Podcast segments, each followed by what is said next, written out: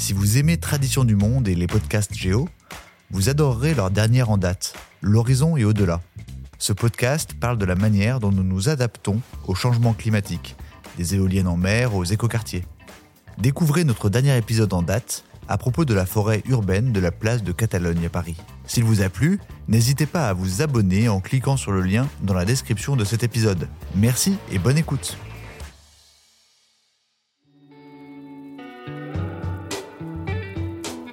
Bonjour, je suis Thibaut Delavigne et je suis très heureux de vous accueillir pour ce nouvel épisode de L'Horizon et au-delà, le podcast mensuel du magazine Géo qui s'intéresse à l'impact de la transition écologique sur nos paysages. Pour cette série, Antoine Jonin m'accompagne. Ensemble, nous traversons la France à la découverte de paysages en pleine mutation. Le mois dernier, nous étions à Saint-Brieuc pour observer un champ d'éoliennes offshore et parler de la transition énergétique. C'était passionnant et l'épisode est d'ailleurs toujours disponible sur geo.fr et vos plateformes de streaming habituelles. En 30 ans, une profonde mutation de nos territoires s'est engagée. Il faut repenser la ville de demain. Il faut aussi se rendre compte de l'ampleur des transformations européennes et comment est-ce qu'on peut transformer en profondeur notre société? Je veux qu'on aille deux fois plus vite, au moins, pour les projets renouvelables. Il n'y aura pas de véritable transformation de la société si on ne la fait pas de manière juste. L'horizon est au-delà. Ce mois-ci, nous vous emmenons dans un univers plus urbain, en plein cœur de Paris, pas très loin de la gare Montparnasse. Nous sommes place de Catalogne, dans le 14e arrondissement. Ici, la première forêt urbaine voulue par la ville de Paris sort de terre. Cet aménagement paysager, ce nouvel espace vert, est une tentative d'adaptation de la ville au réchauffement climatique. Paris à chaud. Paris est redevenu Paris-Plage et Paris-Slip. Seul le pauvre agent ne peut se mettre à son aise. Et tous ces nudistes ont l'air de vouloir lui donner le bon exemple en se jetant à l'eau. Pour cet après-midi, plein soleil et ces quelques cumulus. Le 2 août, c'est le début de la canicule. Température, et c'est l'actualité du jour, température qui grimpe. Pendant plus de 10 jours, les températures ne baissent pas et le thermomètre bat des records. Une vague de chaleur jamais vue depuis 1947. On a eu aujourd'hui très chaud dans toute la France. Dans la moitié nord, les températures ont varié entre 32 et 35 degrés. Dans le sud, le mercure a atteint des pics à 39 degrés. Résultat, la chaleur persistante et l'absence de vent ont provoqué des pics de pollution à l'ozone dans plusieurs régions, notamment en Ile-de-France, en Lorraine, en Provence et en Rhône-Alpes. 36,5 degrés mesurés au jardin du Luxembourg. Le record de chaleur de la capitale a été battu au début du mois de septembre 2023. Et ça ne va pas s'arranger. L'avenir nous promet plus de périodes caniculaires qui dureront plus longtemps. Et nos villes modernes dédiées à la voiture, toutes enduites de béton, recouvertes de toitures sombres, aux bâtiments mal isolés, aux rues peu ventilées et à la végétation clairsemée, sont de vraies étuves, des puits de chaleur. Dans cet épisode, nous vous proposons de découvrir comment les arbres, les végétaux, peuvent améliorer la situation et fournir des îlots de fraîcheur dont l'objectif est de rendre la ville plus supportable quand le thermomètre s'emballe. Nous verrons aussi que ce type de projet, c'est parfois l'arbre qui cache la forêt. Pour cela, nous avons donné rendez-vous à Vania Dormois. Elle est paysagiste et nous rejoint place de Catalogne. Bonjour Antoine, enchanté. Alors, euh, je suis Vania Dormois, euh, je suis paysagiste, j'ai fait l'école euh, de Versailles il y a 20 ans. Et aujourd'hui, euh, je dis plutôt que je suis paysagiste sauvage. Je dirige l'agence Panorama Paysage et le collectif Anima, co-construire avec le vivant. Est-ce que vous pouvez nous raconter ce qu'on a sous les yeux aujourd'hui? Alors, bah, la première chose, c'est ce qu'on a dans les oreilles quand on arrive là. C'est vrai que c'est très bruyant. On a un paysage euh, très urbain, très minéral. J'ai le souvenir d'être venu ici avant que ce soit en travaux et trouvé la, la, la, place la plus froide du monde. bah, en été, en canicule, on étouffait en même temps. Beaucoup de vent, mais beaucoup de chaleur. Mais dans, dans nos imaginaires, la place de la Catalogne, c'est une place très urbaine. Et aujourd'hui, donc, euh, la ville de Paris a ce projet de, de la réaménager avec une forêt urbaine. Mais pourquoi la mairie de Paris s'est lancée dans un tel projet? Créer une petite forêt en pleine ville, cela peut sembler loufoque. Et pourtant, la ville assume et annonce que quatre forêts sortiront du béton dans les prochaines années. car les études scientifiques sont unanimes. Enlever du béton à un endroit, pour le remplacer par de la terre et des arbres, permet de faire baisser la température moyenne de cet endroit lors des pics de chaleur. Cela permet aussi de changer le rapport à la ville. En faisant sauter le béton et en mettant des arbres, on laisse de la place aux piétons et aux cyclistes. On allège le paysage. En tout cas, là, il y a quelques grands arbres qui ont été livrés et qui vont être plantés. euh. C'est vrai que quand on arrive ici, même si c'est en chantier, il y a déjà un changement, une ambiance plus douce, sûrement du fait qu'il y ait toute cette terre qui absorbe aussi euh, les bruits. euh. La moitié de la place n'est plus circulable par les voitures. C'est la première fois aussi que, je la vis comme ça. Et c'est très agréable, puisque avant c'était un rond-point finalement, automobile. L'homme des villes s'est habitué à être prisonnier de ses horizons de pierre et de métal. Il s'est habitué à vivre dans le bruit et l'énervement d'une grande cité, sous ce ciel plus souvent plombé qu'ailleurs. De mille sources, les pollutions empoisonnent l'air des cités. Elles viennent du chauffage domestique, des usines, des gaz d'échappement des véhicules. La ville, c'est le béton. Les voitures, le bruit, la pollution, la densité. Et selon l'ONU, 60% du dioxyde de carbone émis sur la planète. Sans oublier que l'on constate une surmortalité lors des pics de chaleur. On mesure que l'enjeu est énorme. Les villes doivent trouver des solutions pour s'adapter au changement climatique, et rapidement. Il existe de nombreuses options. La rénovation thermique des bâtiments, de nouveaux modes de transport, un nouvel urbanisme, l'utilisation de technologies numériques intelligentes, etc. Et puis, il y a les arbres. Il n'est pas évident de faire de la place à la nature, qui a toujours été exclue de nos villes, mais dont on se rend compte qu'elle peut nous aider à nous adapter au réchauffement climatique. Alors qu'est-ce que ça raconte, ça, du lien entre les citadins et la nature? Avec Antoine Jonin, nous avons rencontré Charlotte Hullery de l'ONG Humanité et Biodiversité. L'un de ses champs d'action, faire revenir la nature au cœur de nos villes. Nous, euh, à Humanité et Biodiversité, on défend vraiment l'idée que la nature a tout à fait sa place au cœur de nos sociétés, donc de nos villes, notamment parce que nous, les humains, nous, sommes des animaux et euh, nous avons peut-être euh, perdu le lien avec la nature qui nous compose. Nous, on essaye vraiment de, réunir, euh, si je puis dire, bah, nature et humain, enfin voilà, euh, redonner euh, toute la place qu'elle mérite. Et il en va de notre bien-être, mais aussi de notre avenir. Retour place de Catalogne. En cette fin d'année 2023, il faut faire un petit effort d'imagination pour se projeter dans un futur où Parisiens, faune et flore cohabitent en harmonie, comme le suggère Charlotte Hullery. Mais les choses prennent forme, les travaux avancent. Alors à quoi va ressembler cette forêt urbaine? Nous retrouvons Vania Dormois. De ce que j'ai vu du projet, il y a à peu près 4000 mètres carrés qui vont être plantés, avec 400 arbres. Et la majeure partie de cette forêt n'est pas accessible. Donc les humains n'y vont pas. Euh, donc il y aura les arbres, la faune, la microfaune du sol. voilà. En gros, on casse le sol qui était bétonné, le centre de cette place qui était une fontaine qui fonctionnait mal, où il y avait des problèmes avec euh, la ressource en eau, donc c'est plutôt logique d'arrêter ça. Mais en tout cas, le projet de, cet aménagement de la place, il détruit tout ce qui est minéral pour venir amener de la pleine terre et des arbres. Le plus important, il me semble, c'est que ça va créer un îlot de fraîcheur. Selon l'ADEME, l'Agence de l'environnement et de la maîtrise de l'énergie, les surfaces foncées peuvent représenter plus de 40% de la surface d'une ville.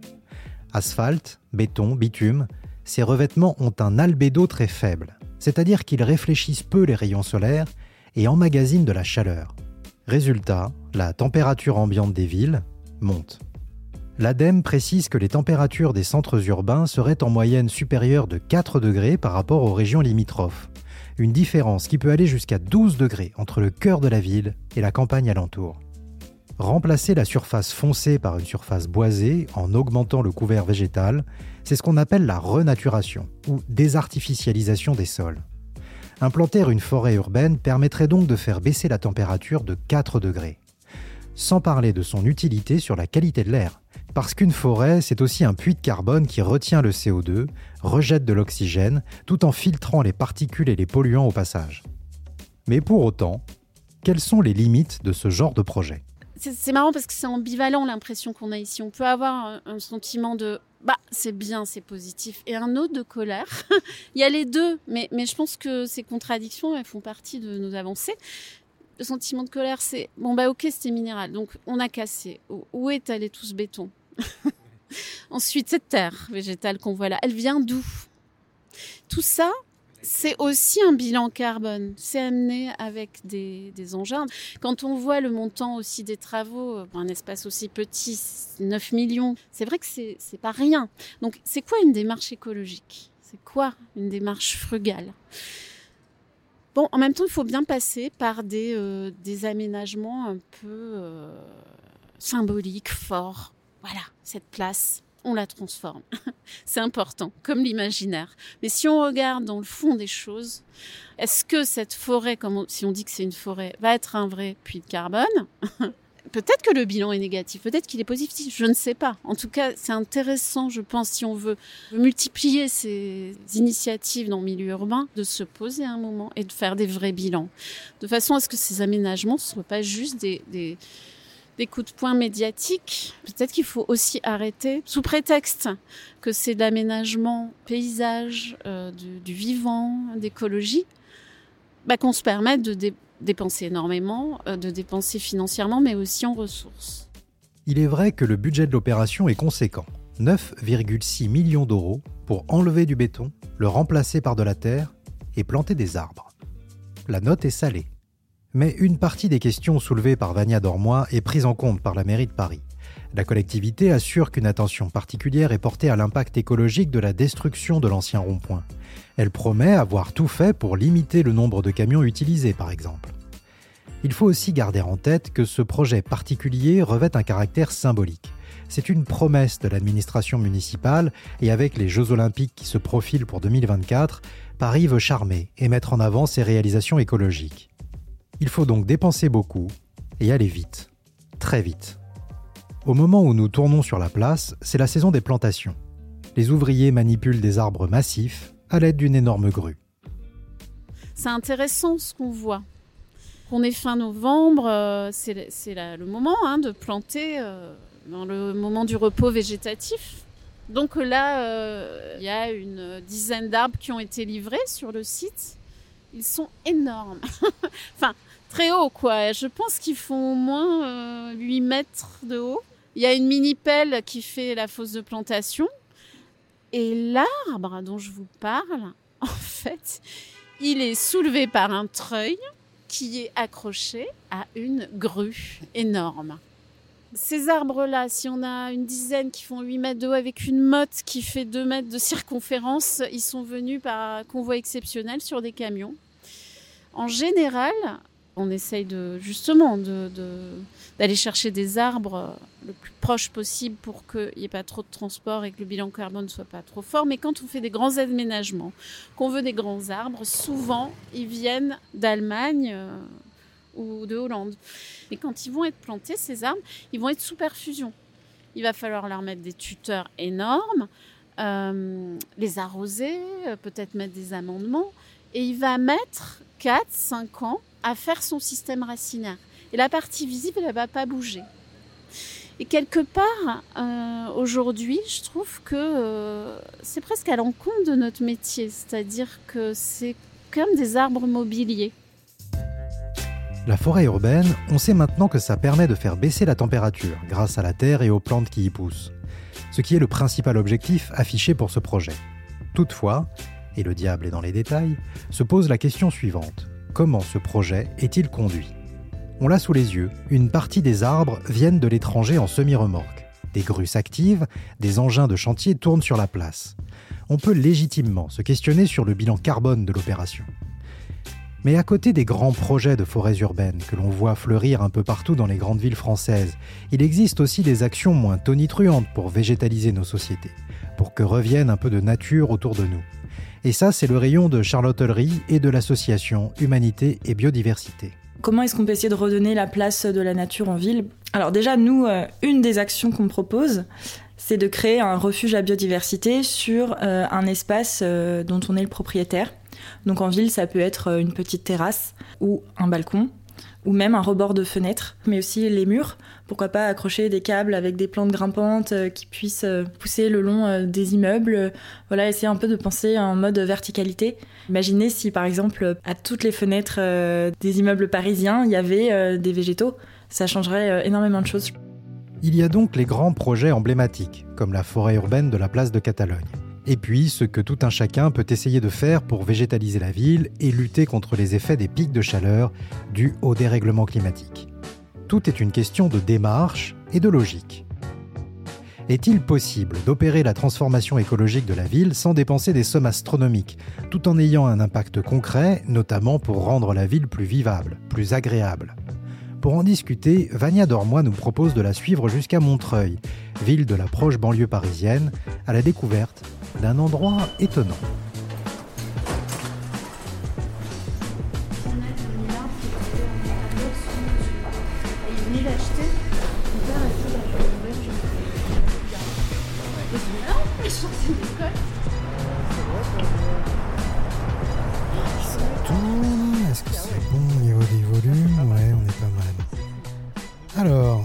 Changement d'ambiance. Vania, est-ce que vous pouvez nous expliquer où nous sommes?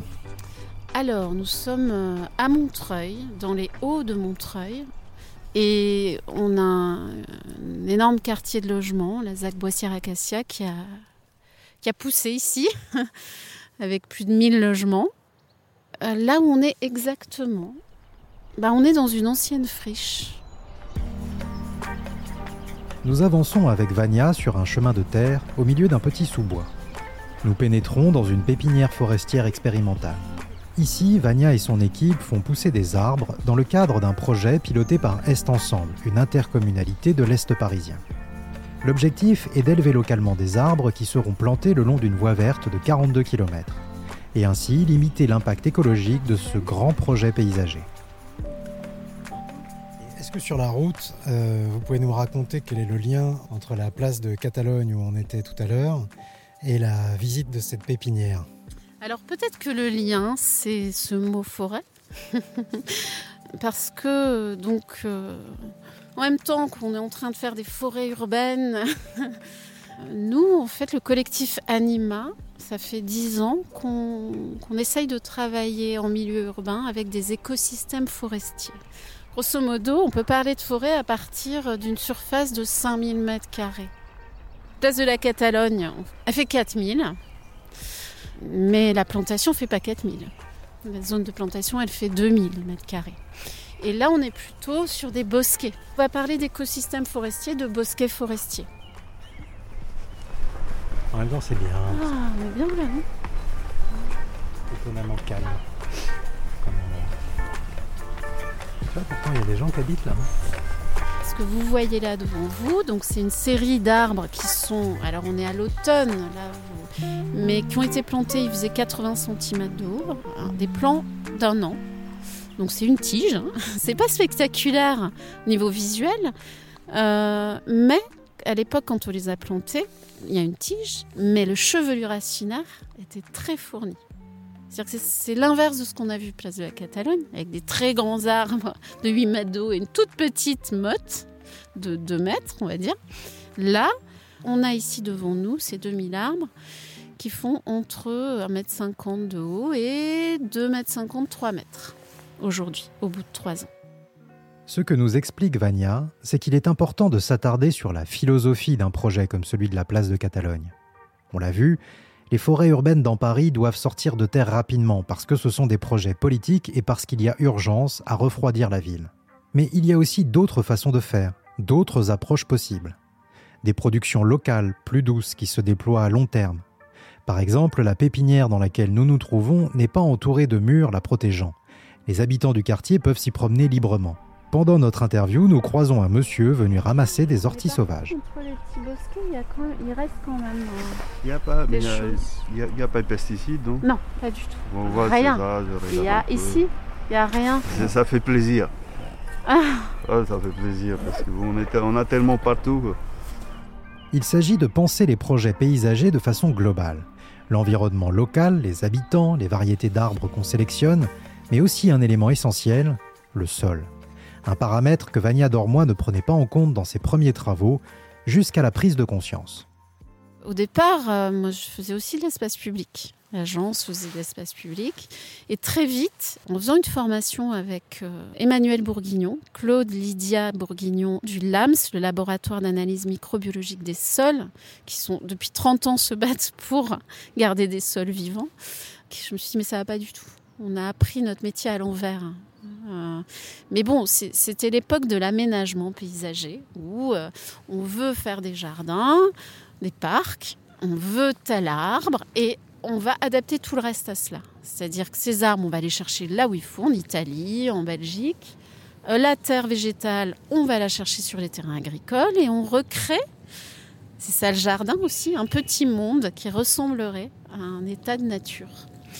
Aujourd'hui, en milieu urbain, c'est presque une aberration. Et donc, on a commencé à établir un fonctionnement différent, de se dire on propose une analyse des sols, parce que c'est le sol qui va dire ce qu'il est capable de recevoir. Si le sol ne peut pas recevoir d'arbres ou ne peut recevoir que de la prairie, eh ben, c'est comme ça. Il s'agit donc de faire de l'ultra-local et du circuit court. Faire avec ce qu'on a. Pourtant, dans nos villes, cette bonne pratique n'est pas encore dans les usages. Nombre de végétaux ne sont pas issus de production locale, voire même viennent de très très loin.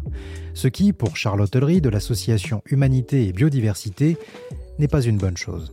Je pense qu'il y a quelque chose à réfléchir euh, avec les parcs municipaux qui plantent des espèces qui ne sont pas forcément intéressantes pour la biodiversité, dans le sens où euh, elles vont être très jolies, elles vont être ornementales, euh, mais bah, ça va être des espèces qui viennent du Japon, du Mexique. Euh. Or, euh, ce qui est important aujourd'hui, c'est vraiment de se concentrer sur des espèces qui sont plus locales. En fait, bah, il faut quand même savoir que faune et flore ont coévolué depuis des millions d'années ensemble.